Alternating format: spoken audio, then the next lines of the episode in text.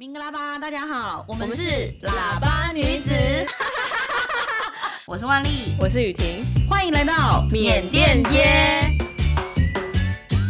欢迎回到明格拉巴缅甸街，这是一集合作的节目，由曼工文化联手法国籍缅甸观察家德波米。还有被消失的香港作者刘广成跨国共同制作的一本书，这本书的名字叫做《缅甸最后一搏》。那这本书的书名是《Myanmar the Last Day》。那这部纪实漫画呢，它是以漫画去描述缅甸政变的始末，而且会在缅甸政变的二周年，也就是二月一号推出。那这本新书呢，也会提供网站。那网站上呢，你可以看到英文、泰文和缅文版的。翻译。那这本书很希望透过打破国界，然后去召唤更多关心民主自由的读者，去借由阅读缩短距离，然后去持续声援奶茶联盟的伙伴，并以漫画串联抵抗集权。这本新书《缅甸最后一搏》和明格拉巴缅甸街合作的期间，只要在我们的三季购买这一本纪实的漫画，慢工文化就会把收入的一成捐给台湾声援缅甸联盟，和我们大家一起声援缅甸。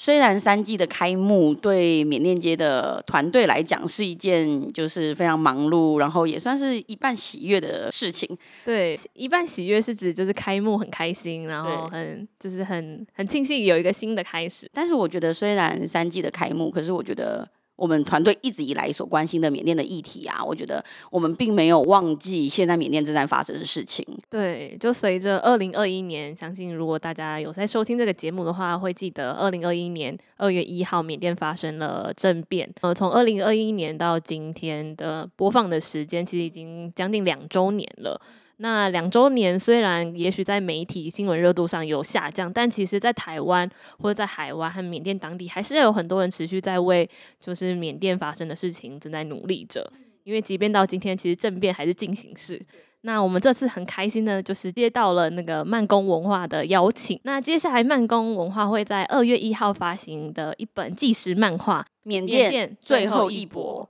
当时看到这个书名的时候，我觉得这真的是很，我觉得他的书名取得非常好，因为对于缅甸的大家在呃声援缅甸或者是在革命的这件事情来讲，大家真的一直在谈的就是我们这一次真的不能输。对，我觉得这真的是这次政变发生之后，我们很常听到就是缅甸社群的人跟我们说的话。我们不能输，对对，因为他一输，就是我们就是继续在输掉我们的未来跟我们的下一代，对，就会退到很很后面，很后面。没错，原本已经。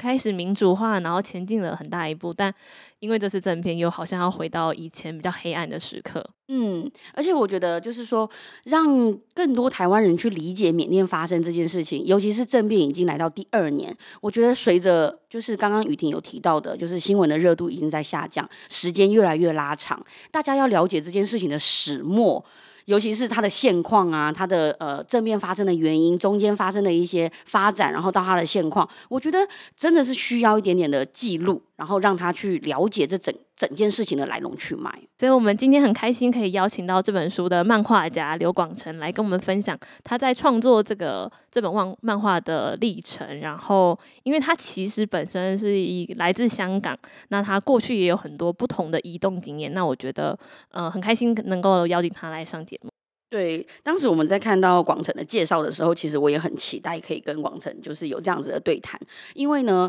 就是广成他自己就是在呃是在香港出生，然后后来就移居到日本，然后又移居到就是呃中国的山东，然后后来又回到香港，然后现在在台湾居住。我觉得这种多重牵引的生命经验，跟我们在谈缅甸街的居民啊，或者是一些呃尤其是香港之前发生的反送中的事件，又又加上跟缅甸政变这个事件，我觉得有很多的共同性是。让我很期待这一次的访问。嗯，好，那我们前面话说了这么多，我们不如 先请刘广成先跟我们自我介绍一下。啊，大家好，我是刘广成。对，那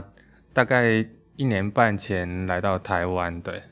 嗯，嗯 对，一年半前到台湾居住到目前为止，你觉得还习惯吗？对啊，啊还可以吗？习惯，对啊，对啊。嗯，因为我其实在香港其实也是经常搬家了，所以就是不只是。国家边境之间的搬迁，而是在香港也也大概一境内搬迁也很多，对对，就是一到两年搬一次，因为那个房租太贵了，所以就是基本上会，他每一年一定会加租金，然后所以就是搬家的时候就是它通常就是从第一年算起，那第一年算起会比较便宜一点。哦，原来如此。所以如果说你具备了很快适应环境的技能的话，嗯嗯，你就可以不断的一直搬家，然后就可以从第一年的这样比较便宜一点。呃，其实还是整体还是会上升了，但就是。嗯第二年感觉不会被敲诈，说哦，我们啊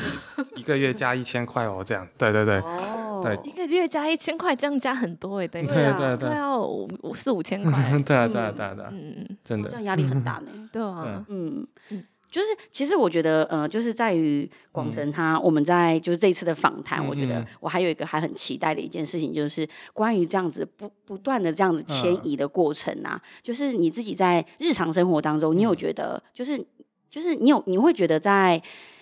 就是在适应环境上面，你有遇到过很困难的？算有吧，而且就是那时候，就是尤其是从日本到中国的时候，就是因为那时候年纪很小，然后也不还不理解，就是小孩子的那个精神，就还还不太会理解哦，这个世界的那个。运作方式，对对对，运作方式，或是说人类的文化啊、历史啊之类这么庞庞大的议题，突然就是好像强迫要压在自己身上，然后就不得不去理解跟面对。对的，就是就是比最比较困难，就是第一次从日本到中国那一年，因为就是发现有太多历史因素啊，就是文化上、历史上，就比如说哦。中国跟日本原来在历史关系上是不友好的，然后因为过往的世界战争、战争之类的，然后各种民族的意识，呃，导致对于就是对于彼此对，至少就是在中国的时候，就是至少对我好像被误判为是日本人的这个状态，会就是他们会很不喜欢之类的，那我就我就要自己去理解为什么会。被不喜欢啊之类的，对，就是我要自己去找原因之类的，所以就就是那次之后，就是大概有一个能够去理解各种啊国家啊地方啊历史脉络跟现在的情况，还有就是大家为什么会这样对待彼此之类的这些问题，那大概知道之后，那我就是可以适应。对，嗯，对，我觉得可以跟大家补充一下，嗯、因为。呃，小广成其实是在很小的时候从日本搬到、嗯、呃山东嘛，那那毕竟也是比较早以前，所以在因为过去的历史文化背景下，嗯嗯因为就是在山东可能会比较有所谓的仇日情节，所以之所以广成会经历过这些遭遇，我觉得很大一部分他在讲的这种历史文化的情节，是来自于这种很沉重的历史的煎蛋。对，对其实我们之前就是。嗯，在不管是在导览或在节目当中，嗯、我们真的很常提到，就是有关于缅甸的呃，就是滇缅的移民，大家在台湾的生活可能会遭受一些我们经常会有的一种，就是让我们觉得比较辛苦的一些经验。嗯、所以我觉得广成这样子的经历，我觉得就是你刚刚提到的那种，就是哦，可能你在就是山东过生活的时候，可能会有一些仇日的这种情况。嗯、我觉得对你来说应该是更困难的吧？哦，困难啊，但就是大概。了解了那个 历史背景之后，就真的是只能无奈接受啊，就是就觉得那，就是那这些历史就是千丝万缕嘛，你要追究中国人嘛，那你要你也要追究哦，日本有侵华这个 这个历史的存在之类，嗯、但是追究就是追究不完，总总之就是目前就是有这个民族性上面，就是大家会在。至少在当初就是有点水火不容的状态，然后就是可能就是对日本就是普遍都不不算太友好，对不对？就是大概就真的无只能无奈接受。对，哦、我觉得那个无奈接受的 是蛮可以理解的。对对对。对那你后来就是就是后来你回到、嗯、回到香港生活之后，你有觉得有整个改善你的状况？哦，有啊，而且是很相反的，因为在在香港的话，因为日本文化反而是一个很流行的文化，而且是。就是有点，就算潮流，或是对对，甚甚至到崇拜的程度，就是就是因为他们很喜欢日本的各种流行音乐啊，或者是说呃电影啊，然后漫画之类的，所以他们很喜欢日本这个地方跟文化，所以到香港之后，又突然间从一个很不受欢迎的状态变成一个 蛮受欢迎的状态。但就是我觉得有趣的，就是因为我在之前经历过的。一些就是哦，可能会有一些困难之类的。那我也大概就是懂，其实那些都不是在针对我个人，而是针对我的那个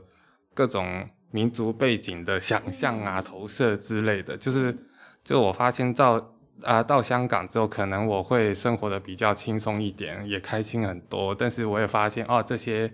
被优待的那个原因，也不在于我自己 个体身上，而是一个。就是文化上的各种想象跟投射，对的，所以就还就是我发现，无论是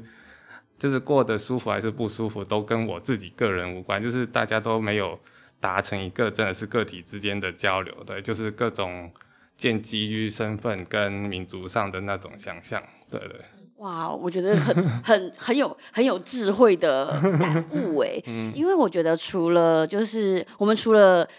好奇广成他的这样子移动的经验之外，嗯，我觉得另外一个我也很好奇的，就是你在接到这一本书的这个漫画的工作的时候，他会跟你的就是，因为我们好奇你的之前的移民的那个经验，嗯嗯，然后后来你在香港生活，然后因为这本书，因为它是谈到缅甸的政变的那个相关议题，就会让我们联想到有关于之前就是香港的反送中那个事件，哦，所以我当时在就是呃我们在准备呃相关访谈资料的时候，其实。我觉得关于这两点是我最好奇的，嗯，就是说我也想很想要知道，哎，为什么广成他就你会想要接下这样子的？我觉得就是因为就是主要还是我在之前在香港画的那个被消失的香港，就是关于反送中的，然后那而且再加上就是慢工出版，他一直做一些一些地缘政治或社会的一些纪实类的漫画，而且就是我们。之前也可能在安古啊，法国安古兰啊，或者是说也有实际的，就比如说呃热带季季风的一些书本的合作，所以就是大概他就是呃漫漫工出版的呃总编，也就是大概看过我在香港画那些作品，然后觉得蛮适合的，然后那我也我也觉得是就是虽然就是哦跟香港有些距离，但大概那个。就是精神都是类似的，就是都是在一个受压迫的状态底下，然后本来是有比较比较自由的生活环境，但因为政治因素变得不自由的那个被打压的状态，所以我觉得蛮像，就是所以那我当然就愿意接了，对，嗯。对，就是广成近年的作品，就是除了有刚刚提到的，大家很最熟知的，就是被被消失的香港，然后还有呃关注呃非洲的留学生的议题，是那个困在。隧道的青春是跟报道者合作，这些都是很关注，就是比较政治社会面向的呃出版。那呃，在在这次我觉得，因为我们有抢先看了，对，很幸运的可以抢先看。那在这次的缅甸最后一搏的漫画当中，其实我觉得里面你刚刚讲到的那个缅甸呃缅甸人民跟香港人当初在抗争那个时候的精神，我觉得很像。然后我觉得在里面也可以很强烈的感受到这这两者之间的相似。不过我觉得，我觉得很厉害的一点，应该是在呃里漫画里头，因为漫画其实它是纪实，又又又是因为它是纪实漫画，它有很多描绘真实缅甸人生活和甚至文化上的那种细节，我觉得有很多的面向描绘的很到位。很好奇当初是怎么去收集那些就是资料，或是画面的一些，对对，这些画面。哦，那画面的话，就是呃，就是法国的那个原作者德波米，他有。寄很多，就是 email 传过很多照片给我，所以就是在资料收集方面，就我当然也会自己去 Go Google 一下，但就是最主要是他协助帮我去找很多照片之类的，因为他就是实际有了解过缅甸的那个环境，所以就是会倾向就相信他提供的东西。对对对，因为我觉得自己可能 Google 找的可能找得到，但可能不一定很准确。对对对，所以就是比较依赖。使用他给我的那些就是 source，就是参考的照片，对，嗯嗯。因为我们有抢先看了一些内容嘛，嗯，然后那本书的一刚开始呢，其实就有一些画面，它是当时我一看到那个画面的时候，我就在想，嗯，这本书果然就是很值得我们大家期待，因为它有一个非常就是经典的一个画面，就是因为在缅甸选举投票的时候，他们大家为了要就是记录你已经投过票了，他们就会在投票就会在那个小纸上面，在你的小指头上，然后呃就是呃染上那个投票的墨水。代表你已经投过票了，哦，对，而且它是在那个小纸上面哦。然后之前其实，在如果大家有在关注缅甸的政变这个新闻的话，很常在谈到缅甸政变发生的原因，就是因为二零。二零年的十一月的那一场选举嘛，那选举的画面就一定会有那个小指染上墨水的那个那个画面的呈现。所以当时我在看到你那个作品的时候，我就觉得哦，它真的是描绘的非常的仔细耶。哇，这个是我没有注意到的。然后又有一个小手指头，它上面其实它有，就是它有那个，就是有染上墨水，代表你已经投过票了。哦，对，真的就是，所以它的那个细节是真的描绘的很仔细。当时我在看这个内容的时候，我在想，哇哦，就是。绘者很不简单呢，因为真的要去观察很多很多缅甸的日常生活当中的细节。嗯，对，所以这是你当初有发现，然后刻意画进去的吗？哦，对对，就是其实那个文本当然不是我自己想的，就是是原作者波德米写的啦。对，然后所以就是那就是大概就是，而且因为他其实传给我的照片都。比较混乱了，所以我自己要去 要仔细的去观察，对对对要去观察一下它那些不同的照片是对应哪一些段落之类的，就要自己去了解。然后那其实我也是在中间的过程，就是边画边理解了。就是比如说投票那个，那我也我也是有点惊讶哦，原来投票是直接按那个，就哦手指按下去，对，然后就就是。就觉得哦，学到一个 一个东西，就是个冷知识，选举的做法这样子。嗯对对对。他其实它的那个小纸，他就是为了辨识你已经投过票，然后就是不能再重复投票这样。然后我觉得他的细节还有一个就是，如果你没有经历过这样子，因为也许那个画面我们是可以透过照片或图片去观察说，哦，他是他的呃视觉上面有出现什么东西。可是我觉得有一些神情，它必须是你要有一些感受，然后你才可以把它画出来的。在这一本一整本书里面，像我就我很担心我不小心爆雷，但是这个没有爆雷，它就只是一个神情而已。就是这一整本书的最后面的一个画面，就是有一个年轻人，他要出门去革命抗议，他的爸妈就说实在太危险了，你不要出门吧，那么晚了。结果那个年轻人他就讲了一句话，他就说：“我实在是没有办法待着什么都不做。”然后广成他在把那个年轻人讲这句话的那个神情，我真的觉得画的非常的传神。他就真的你一看到之后就觉得哦，都整个热血沸腾了。对，我觉得如果这中间没有一些相关的感受，啊、我觉得很难去管，很难去画出这样的神情。嗯嗯对，但当然中间就是也有各种磨合，就是尤其是那一幕，嗯、我本来是把它画成在。坚强的哭，对，嗯，但是就是原作者波德米认为，就是哭好像还是不太适合这样，所以就是中间就是有，就是有讨论过，然后我觉得就是就是我觉得，因为我个人认为，就是可能在香港的抗争经验也有一些观察，还有就是体验之类，那我觉得就是就是在恐惧底下还要做一个抉择，其实是就是冒着恐惧的那个。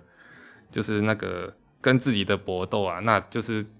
那那总会有害怕或担心自己会出事之类的，但所以就是哭可能也是正常，不哭也是正常，对，对我觉得都是可以的一个表情，对，对所以。所以最后就是觉得哦，那就不要让他哭好了。对，嗯嗯、可是我觉得你从他他他的那个就是那个画面的眼神，嗯、然后他的那个神韵，嗯、我觉得完全可以感受到他那种内心的坚定，嗯、然后想要做这件事情的决心。哎、嗯，对，我觉得是感感受得到的。对，我觉得就关于眼神和那个决心，就是从画面上，我觉得就是在我在阅读这本漫画的时候，我会觉得虽然这本是在讲缅甸人起身对抗军方的民主运动，但我觉得在好几。好几幕，我觉得不只是一次，是好几次，我都就尤其是比如说，呃，有些画面是呃描绘，就是人们是戴着防毒面具，然后绑着头巾的样子。我觉得我有我每次看到的时候，都觉得天哪，这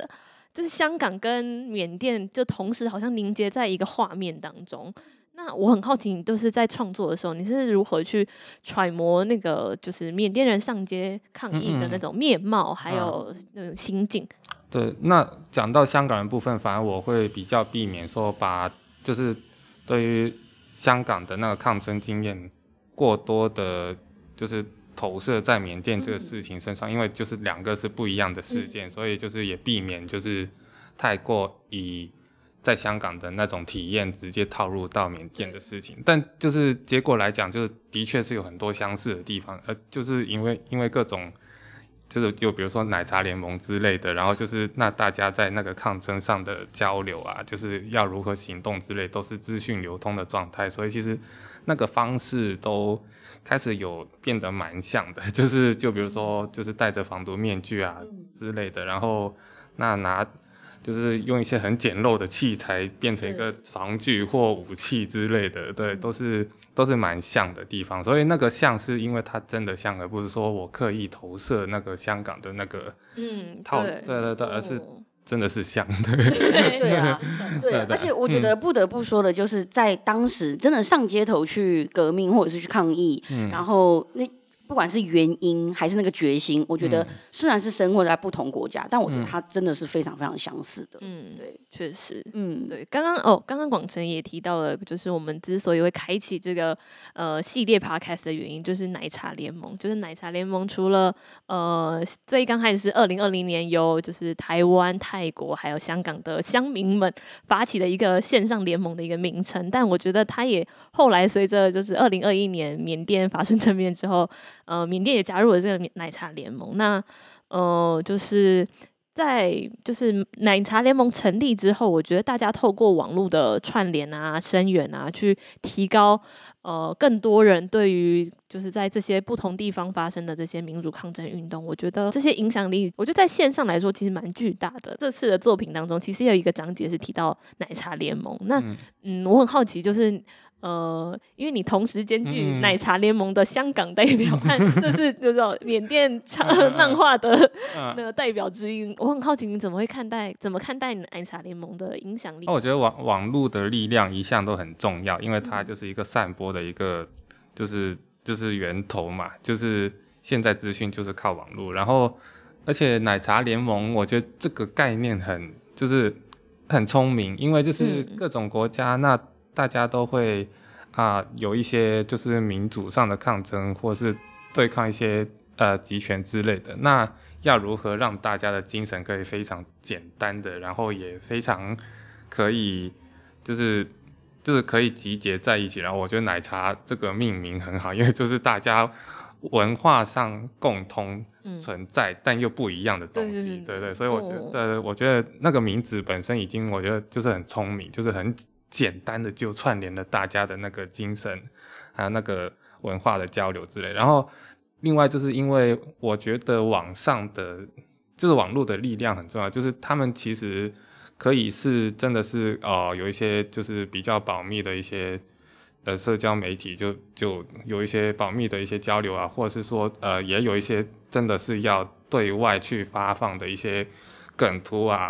或是迷因之类的，就是因为梗图迷因就是最好这散播的东西，对。然后那他们也很聪明，就是设计的那些图案啊，还有各种抢眼的 抢眼的梗之类的，都可以很有效的去传播。因为就是就是，而且这也是就是算是年轻世代很懂得利用的东西吧，而且也是很有效对，因为他们就是有那个 sense 去想哦。有一些，呃，就是图片要怎么做，然后要怎么去散播，这就是他们都习惯玩这个社交媒体，所以就很懂。然后这也是，就是，就是社交媒体也算是一个民间的力量啊。对，就是大家可以，就是透过散播各种各种资讯，然后去抢夺那个官方的话语权，然后在社交媒体上就是可以掌握一定程度的那个，就是发生的那个。权利跟让让别人知道有，就是官方以外的另外一种声音。对对对，嗯，对，就是我觉得可以跟呃听众们介绍一下，嗯、其实呃广成有一关于香港反送中的很有名的一个画作，是那个《爆炎少女》嗯。嗯嗯。对，其实我觉得有点像是刚刚广成广成讲到的，就是你可以透过不同的方式去传递这个议题，然后提高外界对于这个议题的关注度。那当初广成的这幅作品，其实我觉得就引起很多，不管是香港还是台湾各地，就是关注。关注民主自由的人们，呃，我觉得引起很大的共鸣。那现在来到这本书，然后在新的这本呃缅甸最后一搏的漫画里面，我觉得他也，我相信，呃，等他就是送到就是每一位读者身手装手上，然后尤其是送到缅甸人的手上，我觉得那个感触应该会很深刻的。真的。对对对，而且我觉得，呃，我我自己蛮好奇，想问的，就是你自己在创作的时候，有什么是有什么画面是让你觉得最难下笔或是很难描绘的吗？哦，有啊，其实都大概就是出自我对缅甸缅甸的那个没有足够了解，因为我对缅甸就是还是有一段那个物理距离，然后就是就是理解的程度一定会比在香港差差很远，就是。因为真的不在当地嘛，所以就是很多画面上的东西，就算你再怎么找照片，你也不一定知道那个真实度，就是有跟他们有多就是直接有关的，就是尤其是在那个军人的服服装啊，就是在就算是在政变之前，其实缅甸的各种民族的那个之间的一些内部纠纷啊，还有就是各种军人的。就是存在都是蛮多的，然后而且就是自从就是我记得就是诶英文简称叫 NUG 吧，然后就成立了呃 PDF 之后之类的，那那那个军人的服装又跟那个呃缅甸军政府的，就是要怎么区分？因为就是黑白嘛，就是我的漫画，那要怎么区分之类的，都要很仔细去观察那种就是各种军人的制服。有什么异同之类的，所以就是要刻意去区分，然后就是因为区分不了的话，那就很尴尬，就是让缅甸人觉得哦，你怎么都同一个？对对对，你怎么会就是好像很不理解你就画出来了？嗯、对对对，那就就是要非常小心这一点，对，嗯，反而就是画那些街道啊、公园呐啊，啊，就是啊投票场景，反而会比较就是比较可以短暂的。就是找很多照片可以解决，但是在那个军人的服装方方面是蛮需要小心的，对对对，而且他们两个又是对立的情况，嗯、如果万一把他们画的无法分辨他们是谁的话，我觉得这会挺尴尬的。嗯，对。那呃，广成你在画这个就是这本书的过程当中啊，嗯、就是我觉得也许会勾起你很多的。回忆，或者是你的相似，在你的日常香港的日常生活当中的一些相似之处，你觉得在这个绘制的过程当中，你有一些比较感触的地方吗？嗯，那当然有啊。就比如说，我认为那个就是在缅甸的牺牲者会就是很多了，而且就是死亡人数也是很明确的，就是而且是现在已快要到两千吧，我记得。嗯，对对对对对。然后，所以就是我大概会。就是自己去想象哦，它的程度可能比在香港更严重，对，对，所以就是，那就是，就是我会觉得说，在如果在面对这种高压底下，还是愿意抗争下去的话，那其实他们真的认为这个未来是，真的是，如果这一次不搏斗下去的话，嗯，可能就会突然真的整个。时代好像被就是退退步到不知道，呃，就是上百年之前之类的，就夸张一点多，夸张一点说，对对，就是好像会一下子回到一个，就是对他们来讲，对对对，嗯，对，很辛苦的那个年代，对，所以就是会体验到就是。他们是真的很在乎自己的未来。对，香港的年轻人在抗议这件事情，就是跟就是呃缅甸的年轻人同时都有在做这件事情。尤其是之前在缅甸，就是呃其中有一个这样算就是应该我们说是牺牲者，就是有一位呃少女，她叫邓佳希，她当时也是上街头去抗议，然后呢，她就因为就这样就就是呃就牺牲了她的宝贵的性命，这样就上街头去抗议的时候呢，她身上穿的那件衣服，玉婷应该知道我在讲哪一件，对，就是那个 Everything Will be OK，对对对，那件在之前去呃，在那件衣服在二零二一年的，就是呃台湾的缅甸社群在举办一个游行的时候，其实呃也有呃缅甸朋友就是把这件衣服印出来，然后大家一起穿上街头上街去抗议。对，你本人是不是也有一件？是我本人也有一件。对，我觉得这个穿着，我觉得穿着这件衣服，我觉得可以让我们去可以更深刻的能够去感受到缅甸人民大家在就是说在争取民主自由的一些勇气，然后我觉得。我觉得那个勇气跟那种尊严是，我觉得是很值得大家，就至少我自己啦，我觉得是很值得敬佩的。对，而且我觉得这个，即便这不管这场运动是成功或失败，我觉得它都是一个非常值得就是纪念或是记得的一个瞬间。对，就是不管是对于自己曾经上街过过，然后去抗争过的那种勇气，我觉得都是很值得被留下来的一个瞬间。没错，嗯，没错。那在我们的就是节目的就是最后呢，我也蛮想问广成，就是说，呃，关于就是你看到香港人之前在在运动当中的这样子抗争的精神啊，如果说就是你想要送给他们一句话的话，你会你会送给他们哪一句？我觉得可以补充的是，就是呃，如果 Everything will be okay 会成为缅甸人在纪念或是回回忆回顾这场运动带给他们的什么？我觉得对于香港人来说，我们看到的是呃，就是那种 Be Water 的精神。我觉得对于在